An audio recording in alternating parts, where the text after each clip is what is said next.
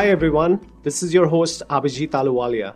I lead EY's ZBB practice, and you are listening to a podcast on zero based budgeting.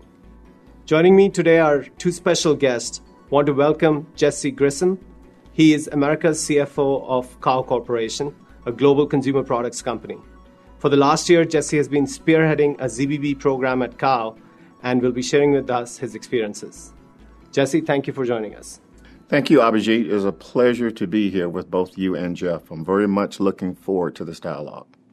I'm also joined by Jeff Reed, EY's consumer products leader for the central region. Jeff, thank you for joining. Thanks, Abhijit. Uh, very happy to be here. And Jesse, very much appreciate the time and look forward to the conversation. Well, gentlemen, without further ado, let's get into it. I'm super excited to kick off this conversation. Jesse, first things first, can you share a bit about Kao? We are a global beauty company, as you mentioned. I'm part of the Americas region. The Americas region, though, includes Australia and New Zealand, as well as North America. We also have the complexity of having multiple sectors of business. We have the mass business, which is our sales of our brands like Jergens and John Frieda. We have a salon business where we sell directly into salon owners. Our brands are Goldwell, KMS, and Oribe.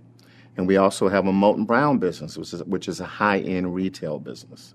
We deal in multiple currencies. They're all dollars US dollar, Canadian dollar, Australian dollar, New Zealand dollar. So even though we are relatively small versus the people we compete against, we still have a lot of complexity within our organization. Thanks, Jesse. Very, very helpful background there and very interesting business model. As you know, ZBB is a very popular topic in the consumer products industry today, and there's many unique reasons why people have chosen to go down the ZBB path. Maybe tell us a little bit about Kao and how they came to uh, the decision to go down and look at ZBB. Sure. For us, ZBB is the foundation for our future. We've been tasked by our, our parent company in Tokyo to improve our operating margins. That means getting a better return on the money that we spend. So that's not just about cutting expenses, but that's about fueling money into places that will give us a higher return. So it's important for us to get that type of exposure and level of detail against our spending because as we look to our spending, we have to make choices. And the only way we can make choices is having the level of detail needed to make those choices. So it's not about cutting costs, it's about understanding how we're spending money and ZBB gives us the opportunity to do that. Excellent. So you talked a little bit about it not being a cost operating play, but can you tell us a little bit more about maybe some of the operational objectives you had in a little bit more detail? Sure. So it is a, um, as you guys know, a very intense process trying to roll out ZBB within the organization. The first thing we had to do was engage the organization. We had to make sure that the organization understood what we were doing because the strategic objective was changing the culture of the organization and how we think about spending money. In the past, when we've looked at reducing costs, it's just been a blanket approach. Cut your spending by 5%, 10%, or whatever. Now with ZBB, it can be more of a surgical approach. We can be very precise on what we're cutting and why we're cutting it. And oh, by the way, in some areas, once we do that type of analysis, we may decide we need to spend more money in certain areas to get the bigger return. So the main objective is really to engage the organization and to start to change the culture of the organization. And I think I can add to that, Jeff, because I was working pretty closely with Jesse over the last year. I think the entire leadership team of Kao has taken a deliberate step here to spend time and engage the organization and they took that to heart and they engaged all aspects of the, the organization, not just the finance function, but finance and business and people who are actually in the day to day operations of this organization. And they took that extra diligence, which I think has been one of the reasons why ZBB is being adopted and is being successful in the organization. And Abhijit, if I could uh, add to that, that's actually a very key point because the, really the first step was engage the senior members of our organization, the leaders of each of our functions and key business units. Because we could have a meeting with just us, with the senior management, but if they don't believe in it, they, they can't articulate to their organization why we're doing it and the importance of doing it. So that's a great point. Great. Usually it's it's a unique proposition because usually the first thing we hear in ZBB is it's all about cost optimization, cost optimization, and you enlightened us a little bit on kind of a different approach around more of the top line, change culture, et cetera. We'll come on to the culture in a second, uh, Jesse, but let me put you on the spot here a little bit. Where you're a year in, how would you grade yourself? How do you think the organization has fared? It was a challenging process. There's no question about that. Again, we're asking everyone in the organization to think differently about how we manage our money. The success factor for us is that getting immersed within the organization, everybody understanding that, and everybody being able to clearly articulate. Anytime anyone's asking the organization about ZBB, it's important for us that we're saying the same thing as far as what we're doing and why we're doing it. So when I reflect back on how successful were we in implementing ZBB, I think we did a very good job initially. And part of that was there was a partnership with EY. We were coming to this project with different perspectives. Of course, we had the internal perspective. We knew the politics. We knew the organization we were dealing with. We knew the complexity of our organization. And I could partner with the E&Y team as we're trying to roll this model out and what really makes sense for the organization. Fundamentally, ZBB doesn't change but the particulars and the specifics and what you do and how you do it does change depending on the organization and depending on the structure of the organization. So, based on all of that, I thought we worked very well together collaboratively to roll out ZBB. I think we made a really good start.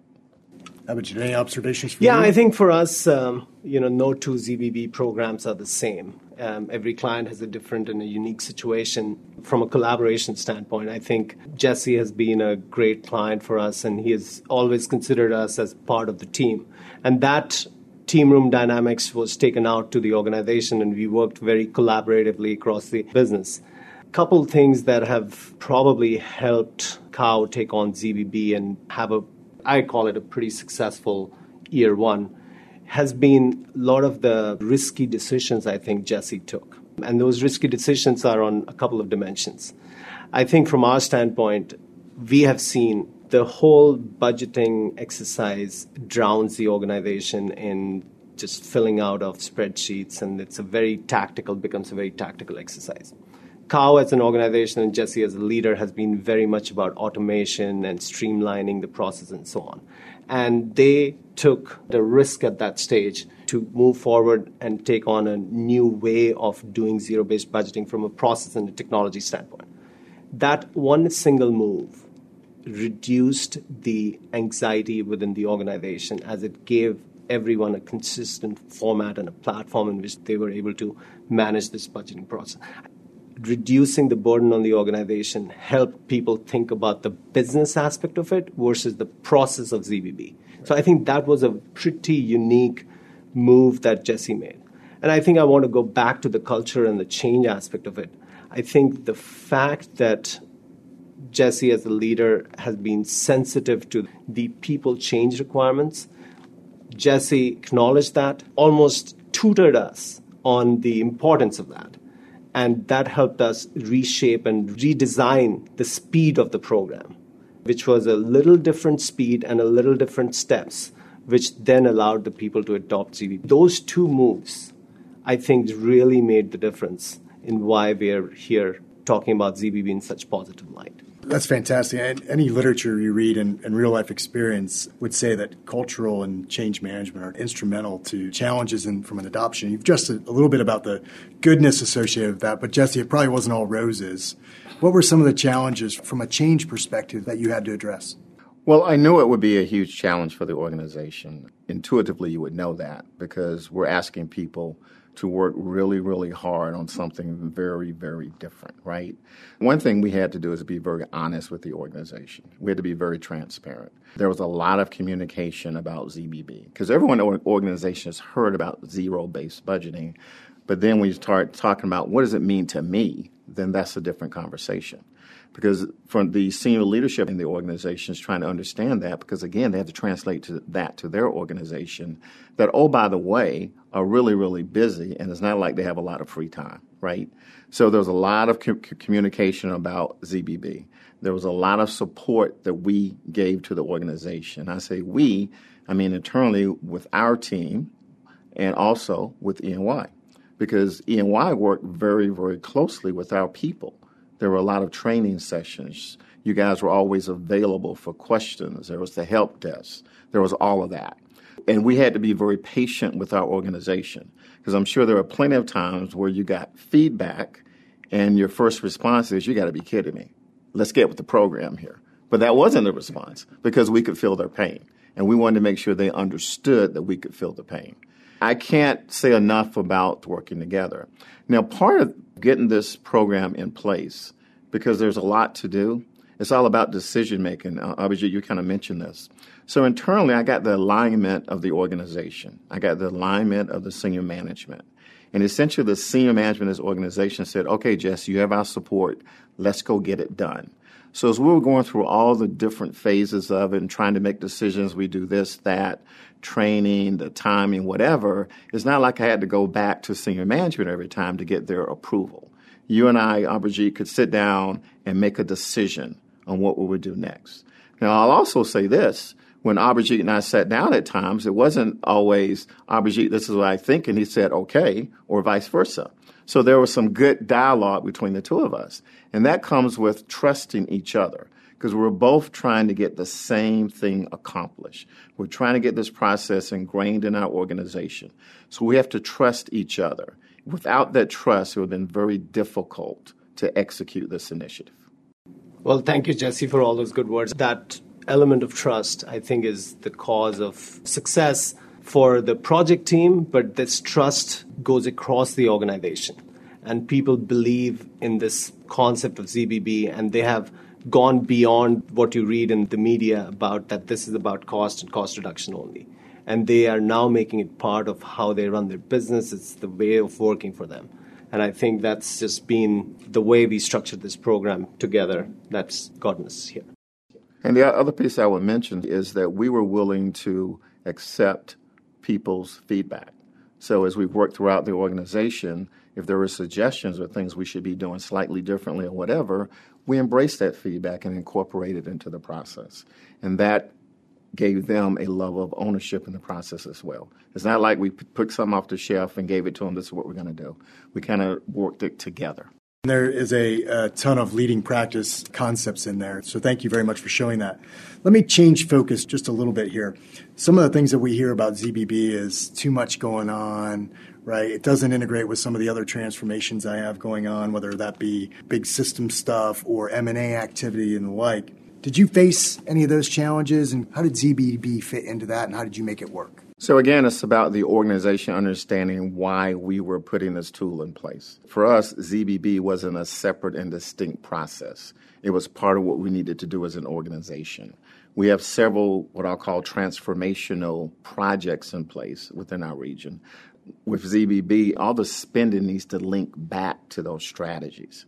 So as we're having those conversations, it was actually great conversations to have the organization because we were talking about our strategies as an organization, how what they do impact those strategies. The thing I love about it, it makes people think because we have so much to do. Every day we're always running, just trying to get things done.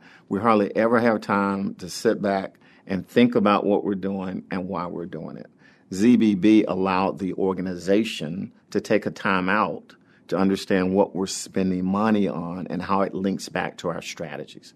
So it wasn't a separate exercise, a separate process. It was part of what we were striving to do as an organization. So that helped a lot. That's great. We talk a lot about purpose and purpose being kind of so instrumental in this and that that just exemplifies what's my purpose what's the purpose of the thing so thank you for sharing that so one year in sounds based on the conversation so far very successful and from what i know very successful Jesse, is there anything as you kind of hindsight 2020, you look back, would you have done anything differently? Nothing fundamentally different because I think we adjusted as we were going down the process. It was a constant learning process as we were trying to implement this. The only thing I could think of is if maybe we engaged the front end of the business a little bit more upfront, meaning sales and marketing because it's a lot easier for finance and supply chain to get their arms wrapped around something like this. It's a lot harder for sales and marketing people to understand it. It wasn't a serious issue by any stretch of the imagination, but it may have gone a little smoother if we had done that up front.